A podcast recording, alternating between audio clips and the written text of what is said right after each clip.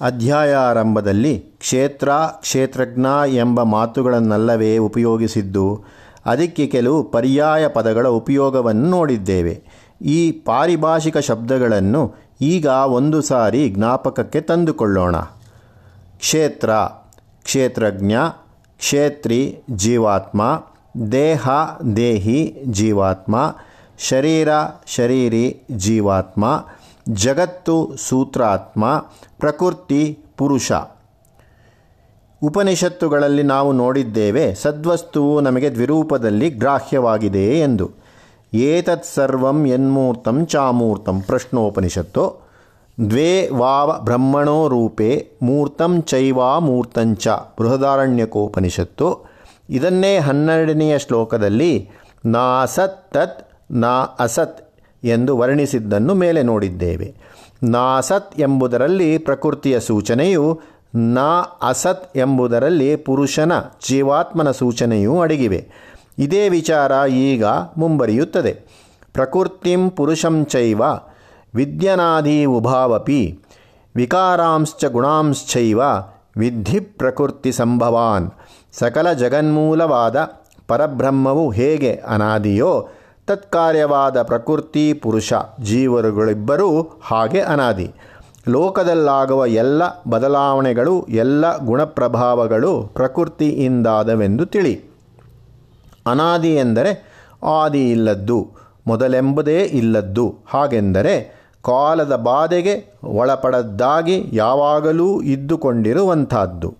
ಪ್ರಕೃತಿಗಾಗಲಿ, ಜಗತ್ತಿಗಾಗಲಿ ಹುಟ್ಟಿದ ಹಬ್ಬ ಯಾವತ್ತು? ಅವು ಹುಟ್ಟಿದುವೇ ಅಲ್ಲ, ಅವು ಇರುವುವು. ಸ್ವತಃ ಏವ, ತಾವು ತಾವೇ ಆಗಿ ಇರುವುವು. ಅವು ಹುಟ್ಟಿದುವಲ್ಲವಾದರೆ ಸಾಯುವವು ಅಲ್ಲವೋ? ಅಲ್ಲ. ಅವಕ್ಕೆ ಸಾವಿಲ್ಲ. ಆದರೆ ಅವುಗಳ ಹುಟ್ಟು ಎಷ್ಟು ಮಟ್ಟಿನ ನಿಜವೋ, ಅವುಗಳ ಸಾವು ಅಷ್ಟು ಮಟ್ಟಿನ ನಿಜ. ಎಂದರೆ ಹುಟ್ಟು ಸಾವುಗಳೆಂಬವು ಕೊಂಚ ಕೊಂಚದ ವಿಕಾರಗಳು, ಸದ್ವಸ್ತುವಿನ ನಿಜ ಸ್ವರೂಪಗಳಲ್ಲ.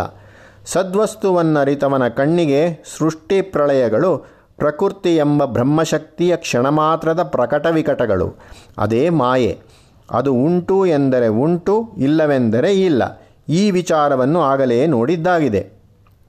ಪ್ರಕೃತಿಯ ಮಹಿಮೆಯಂತಹದ್ದು ಕಾರ್ಯಕಾರಣ ಕರ್ತೃತ್ವೇ ಹೇತು ಪ್ರಕೃತಿರುಚ್ಯತೆ ಲೋಕವಸ್ತುಗಳ ಗುಣಕಾರ್ಯ ವಿಕಾರಗಳೆಲ್ಲ ಪ್ರಕೃತಿಯ ಅಧಿಕಾರ ವ್ಯಾಪ್ತಿಗೆ ಜೂರಿಸ್ಡಿಕ್ಷನ್ ಸೇರಿದವು.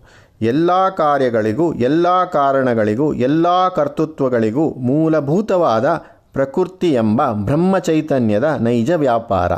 ಜೀವನೋ ಎಂದರೆ ಪುರುಷ ಸುಖದುಃಖಾನಾಂ ಭೋಕ್ತೃತ್ವೇ ಹೇತುರುಚ್ಯತೆ ಸುಖದುಃಖಾನುಭವಗಳನ್ನು ಸಂಪಾದಿಸಿಕೊಳ್ಳುವವನು ಜೀವ ಪ್ರಕೃತಿಯು ಪ್ರೇರಣೆ ಪ್ರೋತ್ಸಾಹನಗಳನ್ನು ಒದಗಿಸುತ್ತಾಳೆ.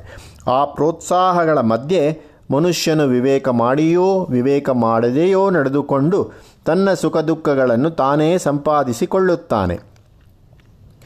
ಪುರುಷ ಪ್ರಕೃತಿಸ್ಥೋ ಹಿ, ಭುಂಕ್ತೆ ಪ್ರಕೃತಿಜಾನ್ ಗುಣಾನ್, ಕಾರಣಂ ಗುಣಸಂಗೋಸ್ಯ, ಸದಸದ್ಯೋ ನಿಜನ್ಮಸು.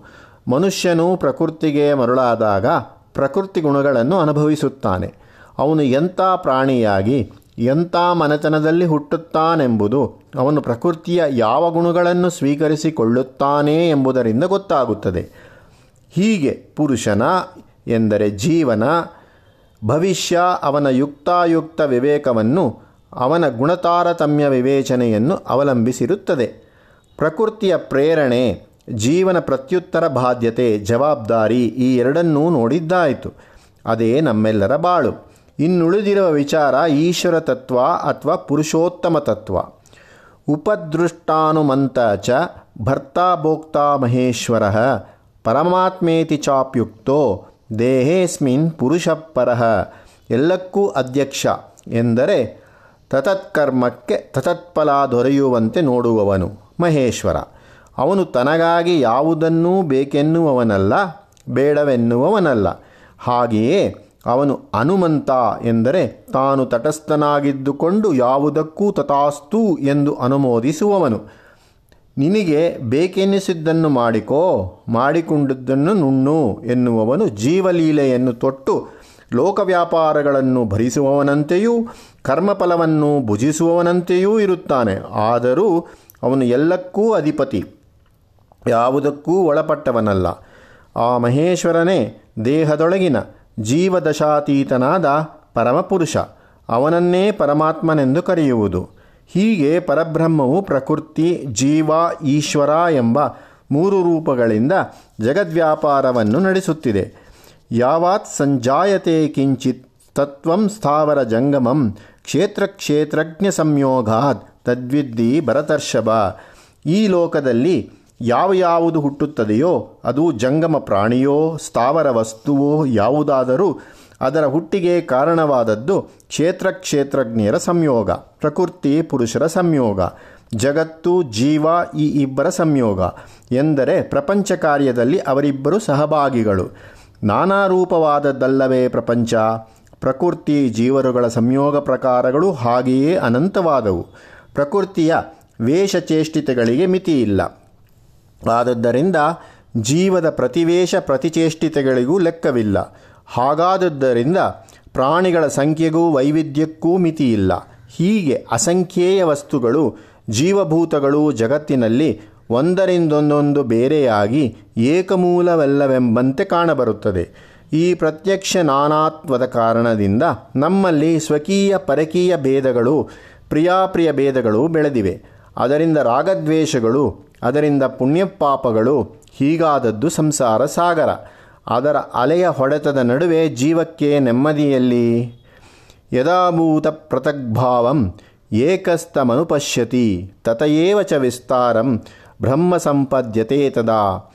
ಯಾವಾಗ ಮನುಷ್ಯನು ಅಸಂಖ್ಯಾತ ಪ್ರಾಣಿಗಳ ಪ್ರತ್ಯೇಕತೆಗಳನ್ನು ಏಕೈಕ ಮಹಾಚೈತನ್ಯದೊಳಗಿನ ತೋರಿಕೆ ಎಂಬಂತೆ ಸಮುದ್ರದೊಳಗಿನ ಅಲೆ ಸುಳಿಗಳೆಂಬಂತೆ ಕಾಣುತ್ತಾನೋ, ಆಗ ಅವನಿಗೆ ವಿಸ್ತಾರವಾದ ಬ್ರಹ್ಮ ಸಂದರ್ಶನ ಲಭಿಸುತ್ತದೆ. ಅದೇ ಭೇದ ಮಧ್ಯದಲ್ಲಿ ಅಭೇದ ದರ್ಶನ. ಸಮಂ ಸರ್ವೇಷು ಭೂತೇಷು ತಿಷ್ಟಂತಂ ಪರಮೇಶ್ವರಂ. ವಿನಶ್ಯತ್ಸ್ವ ವಿನಶ್ಯಂತಂ, ಯಹ ಪಶ್ಯತಿ ಸ ಪಶ್ಯತಿ. ಪರಮೇಶ್ವರನಾದ ಆತ್ಮವು ಸಮಸ್ತ ಪ್ರಾಣಿಗಳಲ್ಲಿಯೂ ಸಮಾನವಾಗಿ ನೆಲೆಗೊಂಡಿರುತ್ತದೆ. ವಿಕಾರ ವಿನಾಶಗಳನ್ನು ಅನುಭವಿಸುವ ದೇಹದೊಳಗಡೆ ಅದು ವ್ಯತ್ಯಾಸ ನಾಶಗಳಿಲ್ಲದ ಏಕರೂಪದಲ್ಲಿರುತ್ತದೆ. ಅದನ್ನು ಕಂಡಾತನು ತತ್ವವರಿತವನು. ಸಮಂ ಪಶ್ಯನ್ ಹಿ ಸರ್ವತ್ರ ಸಮವಸ್ತೀಮೀಶ್ವರಂ. ನಾ ಹಿನಸ್ತ್ಯಾತ್ಮನಾತ್ಮಾನಂ ತಥೋಯಾತಿ ಪರಾಂಗತಿಂ. ಈಶ್ವರನನ್ನು ಎಲ್ಲೆಡೆಯೂ ಸಮನಾಗಿ ಕಾಣುವವನು. ಈಶ್ವರ ಸಾನ್ನಿಧ್ಯವನ್ನು ಎಲ್ಲೆಲ್ಲಿಯೂ ಒಂದೇ ಪ್ರಕಾರ ಅನುಭವಿಸಲರಿತವನು. ಯಾರಿಗೂ ಹಾನಿ ಮಾಡಲಾರನು. ಏಕೆಂದರೆ ಬೇರೆ ಬೇರೆ ಎಂದು ತೋರುವ ಜೀವಾತ್ಮಗಳನ್ನು ಅವನು ಪರಮಾತ್ಮಾನುಭವದಲ್ಲಿ ಏಕೀಕೃತವಾಗಿಸಿರುತ್ತಾನೆ. ಅದೇ ಪರಮೋತ್ತಮ ದಶೆಗೆ ದಾರಿ. ನಮ್ಮ ಪ್ರಪಂಚದ, ಪ್ರತಿ ದಿವಸದ, ಪ್ರತಿ ಕ್ಷಣದ ಜನನ ಮರಣಾದಿ ವಿಕಾರಗಳು, ಜೀವಿಗಳ ಪರಸ್ಪರ ವ್ಯವಹಾರ ಪರಿಣಾಮಗಳು, ಮಿಕ್ಕೆಲ್ಲ ಜಗದ್ವ್ಯಾಪಾರಗಳು, ಪ್ರಕೃತಿ ಪುರುಷರ, ಲೋಕ ಜೀವಗಳ, ದೇಹ ದೇಹಿಗಳ ಸಂಯೋಗದ ಪ್ರಭಾವವೆಂದ ಮೇಲೆ ನೋಡಿದವೆಲ್ಲವೇ? ಈ ನಿತ್ಯ ಜಗತ್ಕಾರ್ಯದ ಪ್ರವಾಹದಲ್ಲಿ ಪರಮಾತ್ಮನ ಭಾಗವೇನು? ಆತ್ಮನಿಗೆ ಯಾವ ಭಾಗವೂ ಇಲ್ಲ. ಆತ್ಮನು ನಿಸ್ಸಂಗನೂ ನಿರ್ಲಿಪ್ತನು. ಅನಾದಿತ್ವಾತ್ ನಿರ್ಗುಣತ್ವಾತ್ ಪರಮಾತ್ಮ ಯಮವಯೇಹ. ಶರೀರಸ್ಥೋಪಿ ಕೌಂತೇಯ ನ ಕರೋತಿ ನ ಲಿಪ್ಯತೆ. ಪರಮಾತ್ಮನು ಆದಿ ಮಧ್ಯ ಅಂತರಹಿತನು, ಗುಣರಹಿತನು, ವಿಕಾರರಹಿತನು. ಅವನು ಶರೀರದೊಳಗೆ ಜೀವೋಪಾದಿಗಳ ನಡುವೆ ಇದ್ದಾಗೂ ಅವನು ಸ್ವಂತಹ ಏನನ್ನೂ ಮಾಡುವವನಲ್ಲ, ಯಾವುದೂ ಅವನಿಗೆ ಅಂಟಿಕೊಳ್ಳುವುದಿಲ್ಲ. ಮೇಲೆ ಹೇಳಿರುವಂಥ ಕ್ಷೇತ್ರ ಕ್ಷೇತ್ರಜ್ಞಾದಿ ವಸ್ತುದ್ವಯ ಸಂಸರ್ಗ ಸಂಘರ್ಷಣೆಗಳು ಪ್ರಕೃತಿ ಜೀವರುಗಳಿಗೆ ಸೇರಿದವು. ಈ ಎರಡರಿಂದಲೂ ಬೇರೆಯಾದವನು ಪರಮಾತ್ಮ. ಸದ್ವಸ್ತುವು ತ್ರಿ ಪ್ರಕಾರಗಳಲ್ಲಿ ಗ್ರಾಹ್ಯವಾಗಿದೆ ಎಂದು ಏಳನೇ ಅಧ್ಯಾಯದಲ್ಲಿ ನೋಡಿದೆವು. ಅಪರಾಪ್ರಕೃತಿ ಅಥವಾ ಜಡಪ್ರಪಂಚ, ಪರಾಪ್ರಕೃತಿ ಅಥವಾ ಜೀವಚೈತನ್ಯ ಉಭಯ ಪ್ರಕೃತಾಶ್ರಯವೂ ಹಾಗೆಯೇ. ಉಭಯ ಪ್ರಕೃತಿ ವ್ಯತಿರಿಕ್ತವೂ ಆದ ಪರಬ್ರಹ್ಮ. ಅಲ್ಲಿಯ ವಾಕ್ಯಗಳನ್ನು ಜ್ಞಾಪಕಕ್ಕೆ ತಂದುಕೊಳ್ಳೋಣ. ಭೂಮಿರಾಪೋ ನಲೋ ವಾಯು ಖಮ್ಮನೋ ಬುದ್ಧಿರೇವಚ ಅಹಂಕಾರ ಇತೀಯಮ್ಮೆ ಭಿನ್ನ ಪ್ರಕೃತಿರಷ್ಟದ. ಅಪರೇಯಂ ಇದೇ ಫಿಸಿಕಲ್ ನೇಚರ್ ಅಥವಾ ಭೌತ ಪ್ರಕೃತಿ. ಇದು ಅಚೇತನ.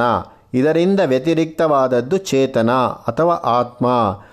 ಇತಸ್ತ್ವನ್ಯಾಂ ಪ್ರಕೃತಿಂ ವಿದ್ಧಿ ಮೇ ಪರಾಂ. ಜೀವಭೂತಾಂ ಮಹಾಬಾಹೋ ಯಯೇಧಂ ಧಾರ್ಯತೆ ಜಗತ್. ಇದು ಭಗವತ್ ಪ್ರಕೃತಿಯ ಚೇತನ ಭಾಗ. ಅಹಂ ಕೃಷ್ಣಸ್ಯ ಜಗತಃ ಪ್ರಭವ ಪ್ರಳಯಸ್ತತ ಮಯೇ ಸರ್ವಮಿದಂ ಪ್ರೋತಂ. ಸೂತ್ರೇ ಮಣಿಗಣಾ ಇವ ಇವೇ ಭಗವಂತನ ಸೂತ್ರಾತ್ಮ ಸ್ವರೂಪ ಅಥವಾ ಪರಮಾತ್ಮ ಸ್ವರೂಪ.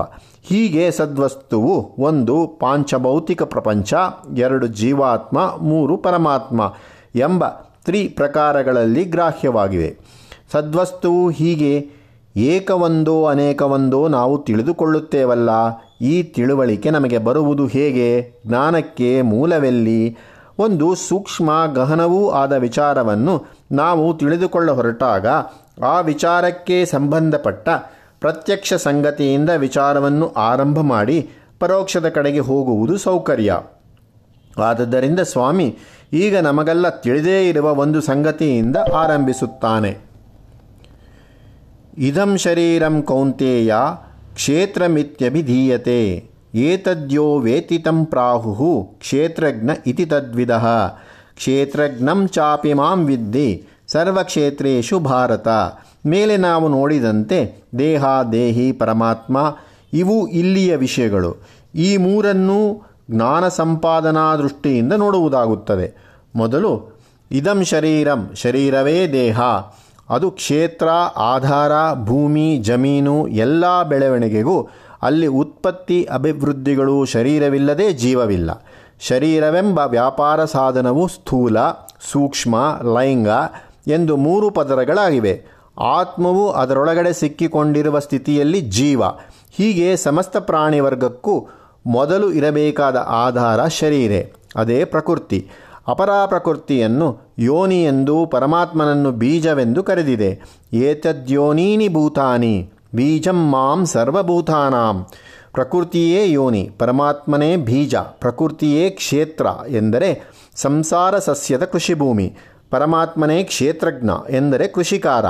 ಜೀವಾತ್ಮವನ್ನು ಮೊದಲು ದೇಹಿ ದೇಹವಂತ ಎಂದು ಕರೆದಿತ್ತು, ಈಗ ಕ್ಷೇತ್ರಜ್ಞ ಎಂಬ ಪದವನ್ನು ಉಪಯೋಗಿಸಿದೆ. ವ್ಯತ್ಯಾಸವೇನು? ಅದು ಜ್ಞಾ ಎಂಬ ಪದಾಂಶದಲ್ಲಿದೆ. ದೇಹಿ ಎಂಬುದರಲ್ಲಿ ಈ ಜ್ಞಾನಕ್ರಿಯೆಯ ಸೂಚನೆ ಪ್ರಕಾಶವಾಗಿಲ್ಲ. ಜ್ಞಾ ಎಂದರೆ ತಿಳಿದವನು. ಈ ಕ್ಷೇತ್ರ ನನ್ನದು, ನಾನು ಇದನ್ನಾಳತಕ್ಕವನು, ಇದನ್ನಾಳಬೇಕಾದದ್ದು ಹೀಗೆ ಎಂದು ಯಾರು ಆಲೋಚನೆ ಮಾಡುತ್ತಾನೋ ಅವನು ಕ್ಷೇತ್ರಜ್ಞ, ಜೀವಾಂತರ್ಗತನಾದ ಆತ್ಮ. ಕ್ಷೇತ್ರಜ್ಞಂ ಚಾಪಿ ಮಾಂ ವಿದ್ಯೆ ಸರ್ವಕ್ಷೇತ್ರೇಶು ಭಾರತ. ಇಲ್ಲಿ ಕ್ಷೇತ್ರ ಮೊದಲನೆಯ ಪದಾರ್ಥ, ಕ್ಷೇತ್ರಜ್ಞ ಎರಡನೆಯ ಪದಾರ್ಥ. ಹೀಗೆ ಎರಡು ಪದಾರ್ಥಗಳಿಲ್ಲದ ಕಡೆ ಜ್ಞಾನ ಕಾರ್ಯಕ್ಕೆ ಆಸ್ಪದವಿಲ್ಲ. ಜ್ಞಾ, ಅವಬೋಧನೆ, ತಿಳಿಯುವುದು. ತಿಳಿಯುವುದು ಎಂಬ ಕೆಲಸ ಎರಡು ವಸ್ತುಗಳನ್ನು ಬಯಸುತ್ತದೆ. ತಿಳಿದುಕೊಳ್ಳುವವನೊಬ್ಬ ತಿಳಿದುಕೊಳ್ಳಲ್ಪಡಬೇಕಾದ ವಸ್ತು ಅಥವಾ ಪ್ರಾಣಿ ಅಥವಾ ಸಂಗತಿ ಒಂದು. ತಿಳಿದುಕೊಳ್ಳುವವನು ಜ್ಞಾತ, ತಿಳಿದುಕೊಳ್ಳಲ್ಪಡಬೇಕಾದದ್ದು ಜ್ಞೇಯ. ನಾವು ಈ ಜ್ಞಾತ, ಜ್ಞೇಯ ಎಂಬ ಪದಗಳನ್ನಿಟ್ಟುಕೊಂಡರೆ ಪದಬಾಹುಳ್ಯದ ಅವಾಂತರ ಕೊಂಚ ಕಡಿಮೆಯಾಗಿ ಚರ್ಚೆ ಶೀಘ್ರವಾಗಿ ನಡೆಯಬಹುದು. ಜ್ಞಾತೃವಿಗೆ ಜ್ಞೇಯವು ಲಭ್ಯವಾಗುವುದು ಹೇಗೆ? ಇದು ದೊಡ್ಡ ವಿಚಾರ. ಎರಡು ಪದಾರ್ಥಗಳಲ್ಲಿರುವಲ್ಲಿ ಒಂದಕ್ಕೂ ಇನ್ನೊಂದಕ್ಕೂ ಮನಸ್ಸು ಬುದ್ಧಿಗಳ ಮೂಲಕ ಸಂಬಂಧವಾಗುವುದಲ್ಲವೇ ಜ್ಞಾನ? ಈ ಸಂಬಂಧಕ್ಕೆ ಸಾಧನ ಯಾವುದು? ಈಗ ನಾನು ಈ ಗೋಖಲೆ ಸಂಸ್ಥೆಯ ಕಟ್ಟಡದಲ್ಲಿ ಕುಳಿತು ಆಕಾಶವಾಣಿಯ ಕಟ್ಟಡದಲ್ಲಿರುವ ಒಬ್ಬರೊಡನೆ ಮಾತನಾಡಲಾಗುತ್ತದೆ. ಟೆಲಿಫೋನ್ ತಂತಿಯ ಮೂಲಕ ಆತನಿಗೂ ನನಗೂ ಸಂಬಂಧ. ನನ್ನ ಧ್ವನಿಯನ್ನು ಆತನಿಗೆ, ಆತನ ಧ್ವನಿಯನ್ನು ನನಗೆ ತಲುಪಿಸುವ ಆ ಸಾಧನವನ್ನು ನಿವೇದಕ, ಕಮ್ಯುನಿಕೇಟರ್ ಎಂದು ಕರೆಯೋಣ. ನಿವೇದಕವೆಂದರೆ ವಿದಿತ ಮಾಡತಕ್ಕದ್ದು, ವೇದ್ಯ ಮಾಡತಕ್ಕದ್ದು ತಿಳಿಯಪಡಿಸಬಲ್ಲದ್ದು ಎಂದರ್ಥ. ಆ ತಂತಿ ಎರಡು ಕಡೆಗಳಿಗೂ ಅಂಟಿಕೊಂಡು ಎರಡಕ್ಕೂ ಸಮಾನ ಸಂಬಂಧವಾಗಿರುತ್ತದೆ. ನಮ್ಮ ಈಗಿನ ಪ್ರಸಂಗದಲ್ಲಿ ಶರೀರವು ಕ್ಷೇತ್ರ, ಆತ್ಮವು ಕ್ಷೇತ್ರಜ್ಞ, ಆತ್ಮಕ್ಕೆ ಶರೀರ ವಿಷಯವು ವಿದಿತವಾಗಬೇಕಾದರೆ ಆ ಎರಡಕ್ಕೂ ನಡುವೆ ಒಂದು ನಿವೇದಕ ತಂತಿ ಕಮ್ಯುನಿಕೇಷನ್ ಕಾರ್ಡ್ ಇರಬೇಕಲ್ಲವೇ? ಯಾವುದದು? ನಿವೇದಕವು ಇಕ್ಕಡೆಗಳಿಗೂ ಸೇರಿದ್ದಾಗಿ ಎರಡಕ್ಕೂ ಸಮಾನವಾಗಿ ಎರಡನ್ನೂ ತನ್ನೊಳಗೆ ಸೇರಿಕೊಂಡದ್ದಾಗಿರಬೇಕು. ಶರೀರ, ಜೀವ ಈ ಎರಡರ ನಡುವೆ ಅದು ಯಾವುದು? ಅದೇ ಪರಮಾತ್ಮ. ಇನ್ನೊಂದು ದೃಷ್ಟಾಂತವನ್ನು ನೋಡೋಣ. ಈಗ ನಾನು ಮಾತನಾಡುತ್ತಿದ್ದೇನೆ. ತಾವೆಲ್ಲ ದಯಮಾಡಿ ಕೇಳುತ್ತಿದ್ದೀರಿ. ನಮ್ಮಿಬ್ಬರ ನಡುವೆ ನಿವೇದಕ ಯಾವುದು? ಧ್ವನಿ ಎಂದರೆ ಸಾಲದು. ನಾನು ಗ್ರೀಕ್ ಭಾಷೆಯಲ್ಲೋ ಲ್ಯಾಟಿನ್ ಭಾಷೆಯಲ್ಲೋ ಮಾತನಾಡಿದರೆ ನಿಮಗೆ ತಲುಪುವುದು ಬರಿಯ ಸದ್ದು, ಅರ್ಥವಿಲ್ಲದ ಶಬ್ದ. ಆಗ ನನ್ನ ಬಾಯಿಂದ ಹೊರಟದ್ದು ನಿಮ್ಮ ಕಿವಿಯನ್ನು ಮುಟ್ಟೀತೇ ಹೊರತು ನಿಮ್ಮ ಮನಸ್ಸನ್ನು ಮುಟ್ಟಲಾರದು. ನನ್ನ ಮನಸ್ಸಿಗೂ, ನಿಮ್ಮ ಮನಸ್ಸುಗಳಿಗೂ ನಡುವೆ ಒಂದು ನಿವೇದಕವಿದ್ದಲ್ಲವೇ ನನ್ನ ಉದ್ದೇಶ ನೆರವೇರಲಾರದು. ಅಂಥ ನಿವೇದಕ ಕನ್ನಡ ಭಾಷೆ. ಕನ್ನಡ ನಮ್ಮಿಬ್ಬರಿಗೂ ಸಮಾನ ಸಾಧನ. ಆದದ್ದರಿಂದ ಅದು ಎರಡು ಪಕ್ಕದ ಮನಸ್ಸುಗಳಿಗೂ ಸಂಬಂಧ ಉಂಟು ಮಾಡಬಲ್ಲದಾಗುತ್ತದೆ. ಸಮಾನ ಭಾಷೆಯೇ ನಮಗಿರುವ ಸಮಾನ ನಿವೇದಕ. ಹಾಗೆ ಕ್ಷೇತ್ರಜ್ಞೂ ಕ್ಷೇತ್ರಜ್ಞನಿಗೂ ನಡುವೆ ಉಭಯ ಸಮಾನವಾದ ನಿವೇದಕ ಯಾವುದು? ಅದು ಆತ್ಮಚೈತನ್ಯ. ಜ್ಞಾನಸ್ವರೂಪಿಯೇ ಆದ ಆತ್ಮಚೈತನ್ಯ ಉಭಯತ್ರ ಸಮಾನವಾಗಿರುವುದರಿಂದ ಒಬ್ಬ ಕ್ಷೇತ್ರಜ್ಞನು ಸ್ವಕ್ಷೇತ್ರವನ್ನು ಇತರ ಕ್ಷೇತ್ರ ಕ್ಷೇತ್ರಜ್ಞರುಗಳನ್ನು ಅರಿಯಬಲ್ಲವನಾಗಿರುತ್ತಾನೆ. ಇದು ಏಳನೇ ಅಧ್ಯಾಯದಲ್ಲಿಯ ಮೈ ಸರ್ವಮಿದಂ ಪ್ರೋತಂ ಸೂತ್ರೇ ಮಣಿಗಣ ಇವ ಎಂಬ ವಾಕ್ಯದ ತಾತ್ಪರ್ಯ. ನಾನಾ ಬಣ್ಣ ನಾನಾ ರೂಪಗಳ ಮಣಿಗಳನ್ನು ಒಂದು ಹಾರವಾಗಿ ಸೇರಿಸಿರುವುದರಿಂದ ಒಳಗಿರುವ ನೂಲು. ನೂಲನ್ನು ಕಿತ್ತರೆ ಮಣಿಗಳು ಬೇರೆ ಬೇರೆಯಾಗಿ ಸಂಬಂಧವಿಲ್ಲದ ಚಲ್ಲಾಪಿಲ್ಲಿಯಾಗಿ ಬಿದ್ದು ಹೋಗುತ್ತದೆ. ಜಗತ್ತಿನ ನಾನಾ ಅಂಶಗಳು ಹಾಗೆಯೇ. ಅವನ್ನೆಲ್ಲ ಹಿಡಿದು ಒಂದಾಗಿ ಕಟ್ಟಿರುವ ಸೂತ್ರಶಕ್ತಿ ಪರಮಾತ್ಮ. ಆ ಆತ್ಮವೇ ಜ್ಞಾನ ಸಂಬಂಧವನ್ನು ಕಲ್ಪಿಸಿರುವ ಸರ್ವಸಾಮಾನ್ಯ ನಿವೇದಕ. ಆದುದರಿಂದ ಅದನ್ನು ಶಾಸ್ತ್ರವು ಸೂತ್ರಾತ್ಮವೆಂದು ಕರೆಯುತ್ತದೆ.